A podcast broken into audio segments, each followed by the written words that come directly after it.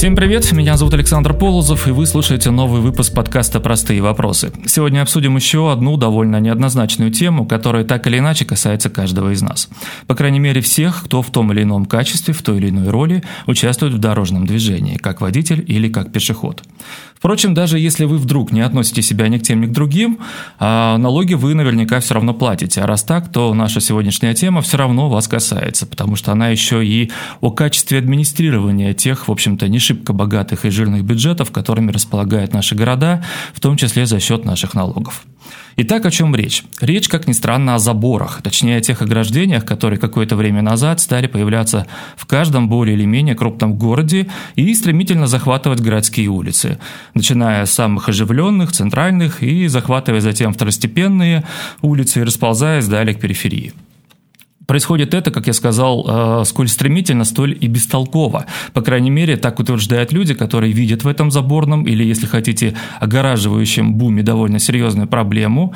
И дело не только в том, что дорожное ограждение не добавляет эстетики нашим городам, они, как ни странно, угрожают безопасности наших улиц, хотя как будто бы именно ради обеспечения безопасности дорожного движения их повсеместно устанавливают. Вот в этой проблеме, которая странным образом практически не звучит и практически отсутствует в фокусе общественного внимания, сейчас мы сегодня попробуем разобраться с нашими гостями. Это основатель паблика «Челябинский урбанист» Лев Владов и его екатеринбургский коллега, автор и руководитель проекта «Живые улицы» Владимир Злоказов. Всем добрый день. Добрый день.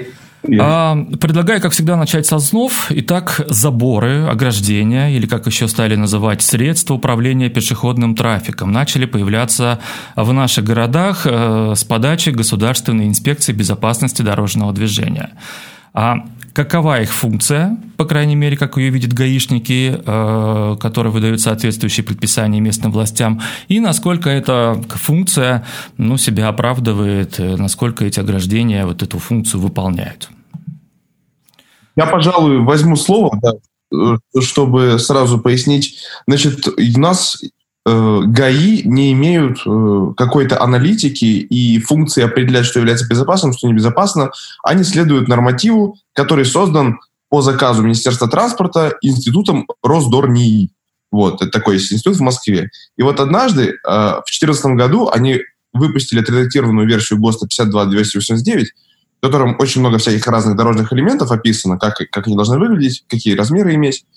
И там появился пункт, который говорил о том, что около пешеходных переходов, нерегулируемых и регулируемых, устанавливаются ограждения, удерживающие пешеходные ограждения на 50 метров в каждую сторону. То есть, если стоит светофор, который регулирует пешеходный переход, то по 50 метров в каждую сторону должны быть... Если есть пешеходный переход, без светофора, со светофором, в каждую сторону от него нужно на 50 метров поставить забор. Угу. И так как этот ГОСТ вообще приравнивает все улицы России к одному и не дает никаких какой-то диверсификации, что есть какие-то магистральные улицы, есть тихие улицы в центре и так далее, вся Россия по этому ГОСТу должна быть озаборена. Каждый перекресток в стране. Вот каждый пешеходный переход на 50 метров в каждую сторону. Но с учетом того, что были какие-то ГОСТы, которые говорят, что через каждые 100 метров вообще, по идее, должен быть пешеходный переход, то у нас получается сплошная улица, это один сплошной забор. Есть еще ГОСТ, который говорит, что в городах должны быть переходы через каждые 200-300 метров. Угу. Да, это, конечно, нормально. Да, по идее, нужно полностью озаборить весь город. Существовал этот ГОСТ с 2014 года, а в конце 2017 года вышло постановление правительства Российской Федерации, где был перечень ГОСТов, обязательное применение которых гарантирует дорожную безопасность. И вот с конца 2017 года заборы как будто бы стали обязательными, потому что этот ГОСТ стал обязательным вот с этими заборами. Вот. И теперь ГАИ, как бы мэры городов, не хотели устанавливать эти заборы. ГАИ — это МВД, это служба, которая является федеральной структурой, не подчиняется мэру и вправе диктовать мэру и выписывать предписания и штрафовать. Соответственно, мэрам нечего делать, они начинают устанавливать согласно предписаниям ГИБДД.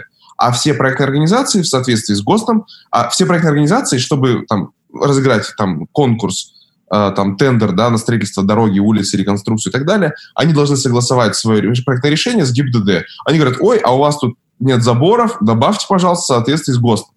Вот, таким образом, непонятно почему появился пункт в этом ГОСТе без какой-либо аналитики. Нам никто не говорит... То есть нет никаких доказательств того, что появление ограждений как-то влияет на безопасность. Просто есть институт Росдорнии, который так решил, не предоставил никаких доказательств, и теперь из-за этого ГОСТа все гаишники по всей России заставляют мэров ставить ограждения на каждой улице. Владимир, у вас та же информация? Да, я думаю, что Лев весьма исчерпывающе объяснил, как это все случилось. Я бы, может быть, что добавил такую деталь, да, к его объяснению, что часто встречаюсь с мнением людей, которые не очень разбираются в тематике, о том, что эти ограждения призваны обезопасить пешеходов, и люди думают, что они их обезопасят от машин. Если машина в это ограждение въедет, то как бы она остановится. Это как бы... Отскочит от него, как будто бы и останется. Да, мы как знаем, будет, что это не так, и мы об этом еще поговорим. Но люди часто именно так думают, и им кажется, что, ну, конечно, это полезно, да, то есть, по крайней мере, если машина с проезжей части попытается или как бы вследствие ДТП выйдет на тротуар, то он, значит, ограждение его остановит. Но это отнюдь не так.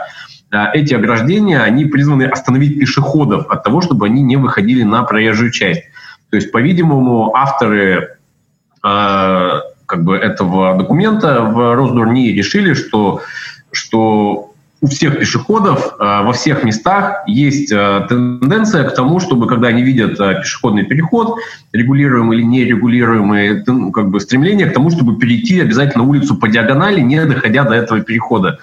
Никаких реальных аргументов в пользу того, что это действительно происходит, мы нигде не видим. То есть, и даже если, наверное, запросить их официально, то они не будут предоставлены. То есть, очевидно, не проводилось никаких исследований, которые бы доказало, что это действительно является системной проблемой всех перекрестков, и как бы коврово нужно делать вот такое решение, которое препятствует, значит, диагональному переходу улиц пешеходами. В том числе и нет аналитики, которая бы утверждала, что обязательно такие ограждения должны появляться рядом со школами теми же, да, потому что там бегают дети там, и так далее и тому подобное. Ну, то есть, если вот самый большой там страх автолюбителя, как нам говорят, это то, что ты едешь по улице, проезжаешь мимо школы, детского сада или там чего-то или еще, или даже там профессионального училища или университета, и обязательно найдется там пара-тройка сорвиголов, которые побегут стремглав через дорогу. Это абсолютно обоснованный страх, но как бы вопрос в том, решает ли пешеходное ограждение ту проблему, как бы, которую этот страх вызывает. И, ну, с моей точки зрения, ну, как бы иногда решает, но далеко не всегда. А порой, наоборот, она скорее усиливает эту проблему, поскольку в заборе зачастую как бы бывают дыры, которые просто объективно должны в нем быть. Ну, например, с территории той же самой школы может быть выезд на проезжую часть технический, да, и, ну, волей-неволей там будет прореха в этом ограждении, да. Также эти ограждения прерываются на автобусных остановках и по на парковках и по множеству разных причин. То есть все равно эти ограждения, они не являются, скажем так, абсолютной защитой от того, что пешеход не выйдет на проезжую часть. Кроме того, они являются препятствием, которое препятствует водителю тому, чтобы он видел все, что происходит за пределами проезжей части. По сути, это такие шоры на глазах водителя, когда он видит только то, что делается непосредственно перед ним. Все, что за этими заборами, оно как бы автоматически находится уже за пределами его внимания. И что как бы особенно страшно, что чем выше скорость, тем больше этот эффект. Потому что тем больше угол, как бы, тем дальше смотрит водитель, и тем больше угол, под которым он смотрит на этот забор. И забор под таким углом, он становится вообще абсолютно непрозрачным. Несмотря на то, что, как бы, если мы фронтально на него посмотрим, он с прорезями, да, но если ты смотришь под ним, на него под острым углом, то он становится такой стеной. И, например, ну, ребенок там, вплоть там, до 3-го, какого-нибудь 5-го класса, его вполне можно не заметить из-за этого забора. Потому что забор, ну, условно, доходит, может, до метра, да, высотой, и, соответственно, это примерно средний такой рост вот младшеклассника или ребенка, который учится даже в средней школе. Просто водитель не заметит его вовремя и не успеет вовремя среагировать. И забор, который должен был защитить ребенка, там, не знаю, да, от вот худшего сценария, что может случиться с ним на дороге, на самом деле этому может поспособствовать. Да. Александр, ты правильно сказал то, что главный страх водителей, что кто-то выбежит на дорогу. И в связи с этим страхом, то есть это очень правильный страх, в связи с этим страхом они сбавляют скорость и предельно внимательны.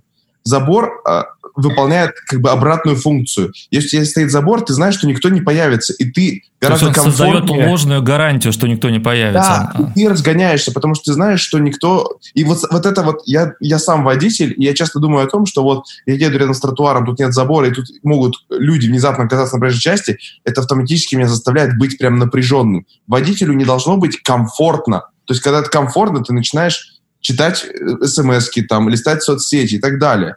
То есть я наблюдаю за собой, как бы наблюдаю за водителем, да, и его желанием. Когда слишком комфортно, у тебя рассеивается внимание. Поэтому около школы должно быть как бы очень низкая скорость движения, максимальная концентрация водителей, да. Uh-huh. Но какая еще проблема заборов? Если происходит какая-то авария, и автомобиль вылетает с проезжей части на тротуар. Ну, это такая типичная история. Сталкиваются две машины на перекрестке, и одна летит в сторону, получается, пешеходного перехода. И встречается с этим забором. И забор разлетается гораздо дальше, чем могла бы, как бы, отлететь машина. И он начинает поражать людей. И самая проблема в том, что люди часто говорят, это хоть какая-то безопасность, вот забор остановит машину. На самом деле это не так, и можно посмотреть по многочисленным видеозаписям, насколько забор там забитый вниз на 30 сантиметров, две остальных палки пустотелых вырываются моментально. Распределенная нагрузка от встречи с автомобилем пешехода, условно говоря, тебя там на капот, там бампером тебя толкнули, гораздо легче переносится человеком, нежели сосредоточенная нагрузка от прилетевшей балки 50 килограмм. Тебе там в плечо, в шею, в голову. То есть такой снаряд такой хороший превращается при столкновении с автомобилем. Этот забор. Да, а если скорость большая, то неважно, там вообще забор не чувствуется. Автомобиль либо с забором прилетает, либо без забора прилетает на такое же расстояние. Ну, а есть какая-то статистика гибели? Уже мы можем точно установить, что если бы забора не было, то человек, скорее всего, остался бы жив. Какое-то исследование было такое? Слушай, на самом деле... Вопрос, кто делает эти исследования, кто отвечает за исследования в России. ГИБДД не собирает даже статистику по авариям. То есть ГИБДД собирает только статистику по авариям с пострадавшими и умершими, да? Угу. А просто статистика там, ДТП, в которых никто не пострадал, нет этой информации вообще в ГИБДД. То есть о чем речь? О сложной аналитике такой, когда мы думаем... И просто появляются... огромное количество там новостей со всех там уголков страны, где там прилетела балка забора, там травмировала человека. То есть бывает, что заборы протыкают насквозь водителей. В Челябинске они такие прикроватные душки, они округлые, у них это скругление. А в Москве, в Петербурге они такие, в общем, такие прямоугольные. Да-да-да, такие более брутальные. В безобидной ситуации, в Петербурге, помню, 2 года назад, в безобидной ситуации просто на пустой улице занесло на гололеду, он заехал в этот забор и проткнула, и через плечо прошла эта балка уже в автомобиле. Угу. Еще одна проблема, о которой могут рассказать те же самые дорожные службы, потому что они ответственны за уборку улиц в любой сезон, особенно в зимний период, и заборы, насколько я понял из знакомства с вашими постами по этой проблеме, они становятся препятствием для нормальной уборки города, а потом мы жалуемся на то, почему так грязно в городе, или не убрана наледь, или там не убран отсев, который им подсыпают зимой улицы, и так далее, и тому подобное. Эта проблема здесь тоже есть, и эти заборы, то есть места, где они установлены, они становятся действительно такими сборниками грязи, куда никакой техникой не подберешься, то есть это только какая-то ручная уборка, и, соответственно, грязь там накапливается. Я бы вернулся на секунду к исследованиям и к вопросу безопасности. Uh-huh. То есть по исследованиям, понятно, что тут... Если мы посмотрим на новости, то мы увидим, что есть случаи, когда заборы убивали людей отлетающие, есть случаи, когда были получены серьезные травмы и пешеходами, и водителями. Я не знаю, есть ли какая-то комплексная аналитика по тому, сколько людей реально погибло и пострадало от этого эффекта заборов. Если проводить какое-то комплексное исследование, то понятно, что оно должно быть многофакторным. То есть, Понятно, что тот эффект, на который рассчитывает ГИБДД и на который рассчитывали авторы из Росдорнии, то есть что пешеходы не будут переходить дорогу по диагонали, он, наверное, есть. Наверное, сколько-то пешеходов не перешло дорогу по диагонали, из-за этого сколько-то пешеходов, значит, осталось цело и не попало в больницу.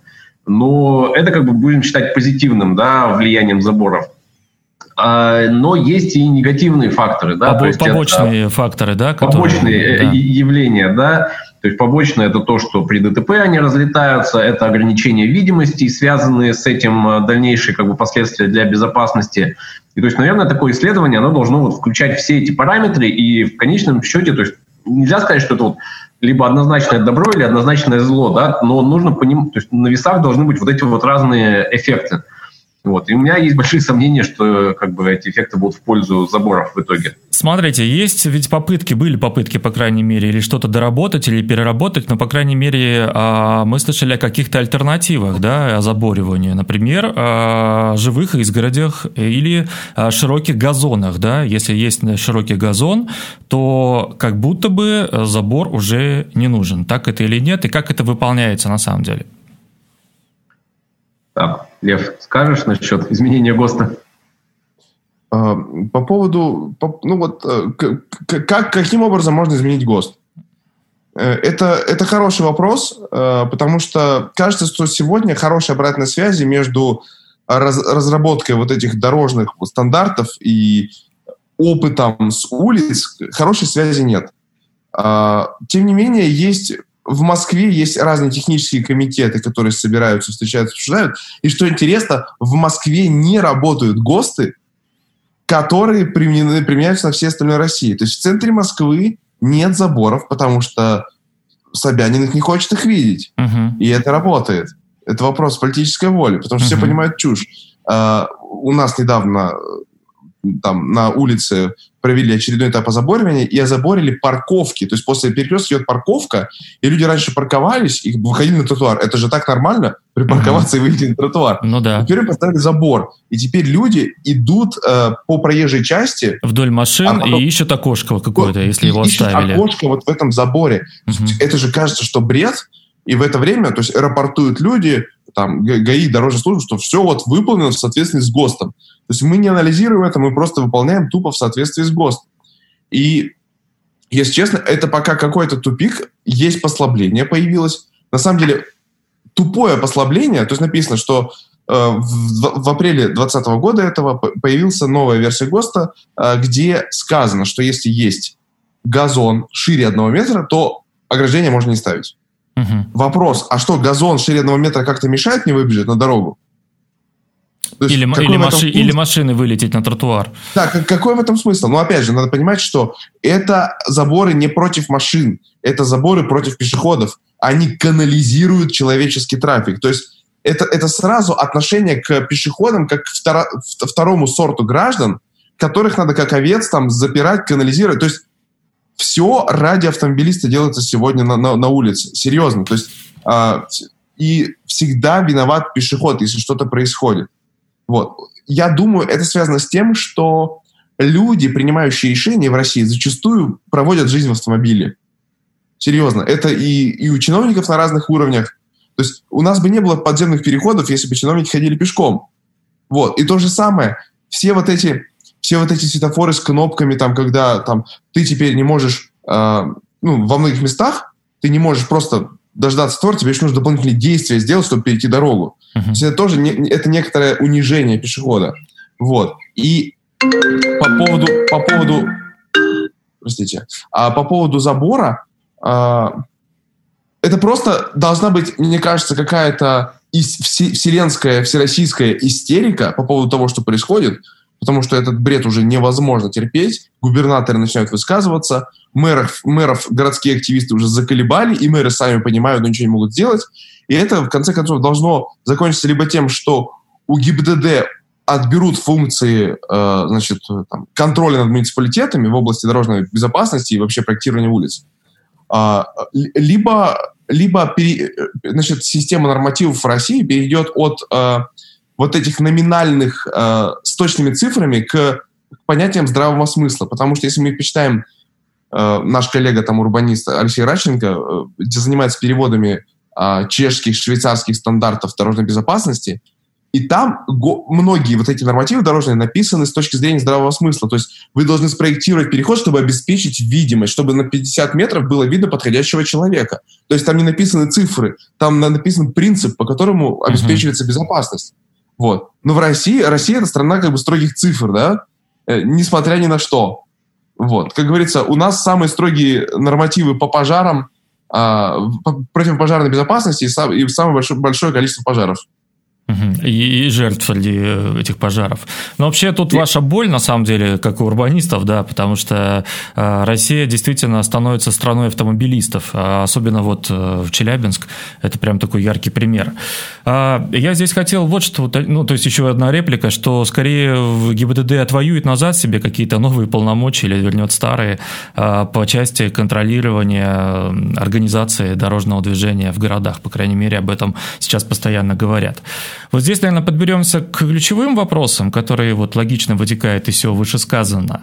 Можно ли говорить, что озаборивание российских городов, которое вот так происходит стремительно, так сказать, его не остановить, да, что называется, неотвратимо, оно стало неплохой статьей дохода для тех, кто этим занимается? Я возьму слово. У нас интересно то, что все эти заборы делаются на территории исправительной колонии номер 2. Соответственно, заключенные занимаются, скорее всего, бесплатным трудом. И у нас есть тесная связка, у нас есть единственный подрядчик, который устанавливает эти ограждения. То есть без конкурса это происходит? Ну, как... Нет, по факту это происходит на конкурсе, но там... такой огромный лот, то есть заборы идут вместе с регулировкой светофоров, с обслуживанием знаков, и это огромный лот, который может выиграть только одна компания. Вот. Потому что, значит, оборудование для регулировки городских светофоров находится на территории этого предприятия, частной компании. И городская администрация даже платит деньги за аренду помещения у этой конторы, чтобы размещать городское оборудование. Вот. И, значит, почему заборы? Почему ставят заборы? Почему не... Там, можно же кустарник... В ГОСТе написано то, что забор можно заменить кустарником выше 0,8 метров. Вот. А дело в том, что забор — это инфраструктура, которая максимально быстро ставится, очень легко обслуживается и не затрагивает ничьи интересы. То есть не нужно договариваться там с коммунальщиками, канализацией, сетями, там, обслуживать это, там, поливать, нести гарантию. Ты просто приезжаешь, это работа для идиота. То есть ты приезжаешь, ты сверлишь дырки и забиваешь эти столбы и завариваешь это все. И потом они сверху, этот черный металл, они сверху красят кисточкой, и все это капает на тротуар, и все вот... И вот это городская инфраструктура, понимаете? И я понимаю, что это самый простой способ, просто как бы очень комфортно сесть в городе огромное количество перекрестков, пешеходных переходов, школ, детских садов, где вот нужно устанавливать эти заборы. Там еще есть был пункт такой, то, что забор нужно ставить, если значит, определенная пропускная способность у улицы, там больше там, типа 1000 машин в час, или там больше там какие-то пешеходов на тротуаре, не помню точно, но то, что нужно посчитать, и если больше определенного значения по пропускной способности улицы, тоже нужно ставить забор. Ну, в общем, обычная такая плотность движения в городе, если особенно центр брать. Ну, то есть удивительно, что это происходит только в России. Только в России подобное мероприятие. В Лондоне однажды пытались ставить заборы около там, сложных пешеходных, там тесной улицы, много всяких там автобусов, все это гоняет. И они потом выпустили методичку, почему опыт применения заборов был как бы негативным для них. Есть исследование лондонское 2015 года транспортное. И этого нигде нет. То есть, тем более, что самое элементарно, как обслуживать улицы. Как пользоваться улицами, как парковаться вдоль улицы и выходить из машины. Как просто припарковаться на 5 минут, чтобы посадить человека. Вот. Как убирать снег зимой. Это столько вопросов. И опять же, это баланс, это наш бюджет, который тратится на инфраструктуру, которая ухудшает жизнь горожанам. Все против, горожане против, мэр против, а ГАИ все равно. Их задача, у них есть план. На самом деле ГАИ – это организация, которая делает все, что угодно, чтобы сделать дороги максимально небезопасными в России. То есть практически, вот это удивительно, но почти что все рекомендации ГИБДД приводят к ухудшению безопасности. Но исключением... Давайте так, это ваше оценочное осуждение, Лев, это мы так на всякий случай скажем. Да. Я все-таки повторю вопрос. Бенефициары вот этого озаборивания, они кто? Это, ну, то есть их видно в масштабе, может быть, даже России. Ну, то есть вы вот в Челябинске видите исправительную колонию. Ну, то есть мы можем подозревать, что это может быть руководство этой колонии, да, которая, ну, получает, я не знаю, как-то, не знаю, зарабатывает, может быть, не для себя, а для тех же самых осужденных, там, для ФСИН в целом, да. Вот это вот такой источник доходов.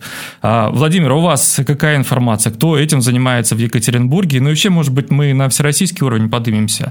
Как правило, вот если в городе происходит озаборование, кто за ним стоит? Есть такая информация? У меня нет информации, кто стоит за этим в Екатеринбурге, но просто по аналогии со всеми другими муниципальными закупками, то есть мы знаем, что всегда, как бы, если ты смотришь на то, что город массово закупает, очень часто можно, как бы, увидеть, что выигрывают очень конкретные фирмы. И если там поразбираться, то эти очень конкретные фирмы связаны с какими-то конкретными людьми. И, то есть, как и любые муниципальные и прочие государственные закупки, абсолютно неудивительно, что они будут приносить прибыль каким-то людям, которые так или иначе связаны с управлением. Это просто это не есть свойство конкретной ситуации с заборами, это просто вообще свойство нашей жизни в России. Но все-таки были попытки, я не знаю, отменить это через, не знаю, ту же самую федеральную антимонопольную службу, прокуратуру, какие-то вот такие контролирующие надзорные функции, которые, должны присматривать за этим. Все по закону, да? Есть норматив, они просто его исполняют. Понятно. Да, и закупки тоже, но они, конечно, да, они все по закону, я не сомневаюсь в этом. Как можно этому противостоять тогда? Вот, я знаю, что вот есть такой вдохновляющий пример, кажется, Калининградской области, где губернатор однажды взял и прозрел, да? Хотя многие говорят, что заборы в Калининград пришли именно с ним, но, слава богу, если это так, то, по крайней мере, человек очнулся и развернулся на 180 градусов. Но это, наверное, скорее единичный пример, если, опять-таки, не считать Москву, которую Лев упомянул. Ведь, как вы сказали, мэры против, да, но даже если у мэра есть там политическая воля, то этой воли, как правило, не хватает, потому что речь идет тогда о противостоянии с мощной, могущественной федеральной структурой от федеральной структуры, как ГИБДД. Что тогда делать здесь? Я просто хочу... по аналогии с другими странами, что могло бы произойти и почему это не происходит у нас. Возьмем для примера такую страну, как Соединенные Штаты. Там в свое время, я просто не с заборами, да, а с велоинфраструктурой возьму пример. В свое время, у них есть федеральное агентство по дорогам, и у этого агентства было руководство по устройству велосипедной инфраструктуры, в котором не было никаких современных решений. Долгое время это руководство, оно прямо сдерживало города от того, чтобы делать что-то хорошее в плане для велосипедного движения. И города собрались между собой, крупные города объединились и привлекли другую экспертную организацию и разработали собственное руководство. Его каким-то образом заверили, одобрили и начали его использовать вместо старого руководства. И это такой вдохновляющий пример, что можно взять старые нормативы, положить их в мусорное ведро, сделать новые нормативы и начать жить по-новому. К сожалению, этот пример, он совершенно оторван от российской реальности, он может учиться в такой стране, как Соединенные Штаты, где очень большая самостоятельность и штатов, и самих городов. Наша система, когда все завязано, по сути, города завязаны на регион, регионы завязаны на федеральный центр, и все зависят от решения самого главного начальника, она абсолютно не поощряет никакой самостоятельности.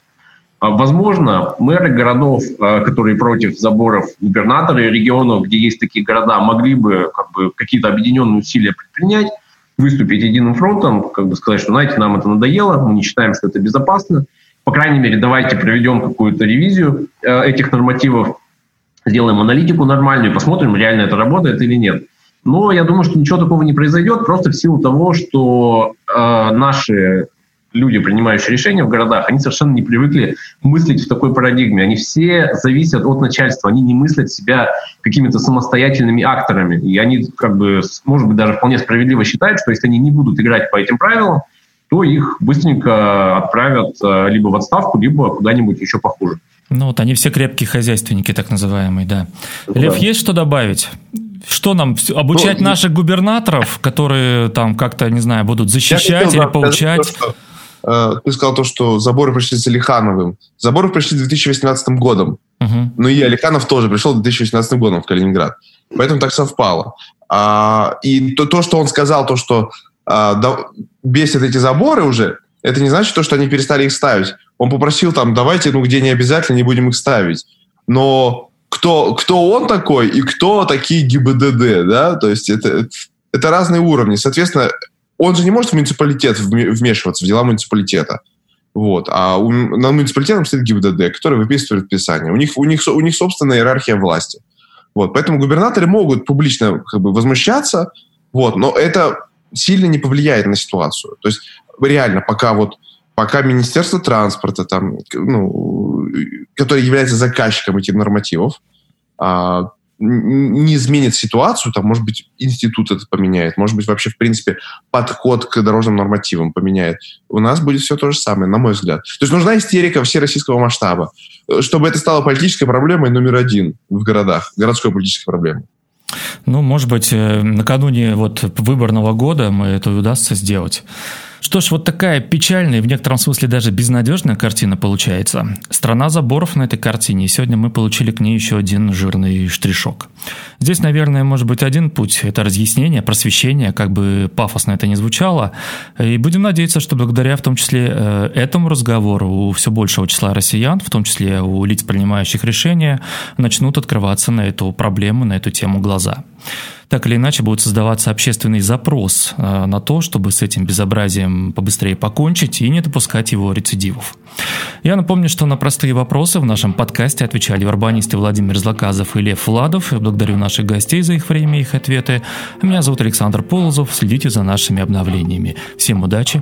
Пока.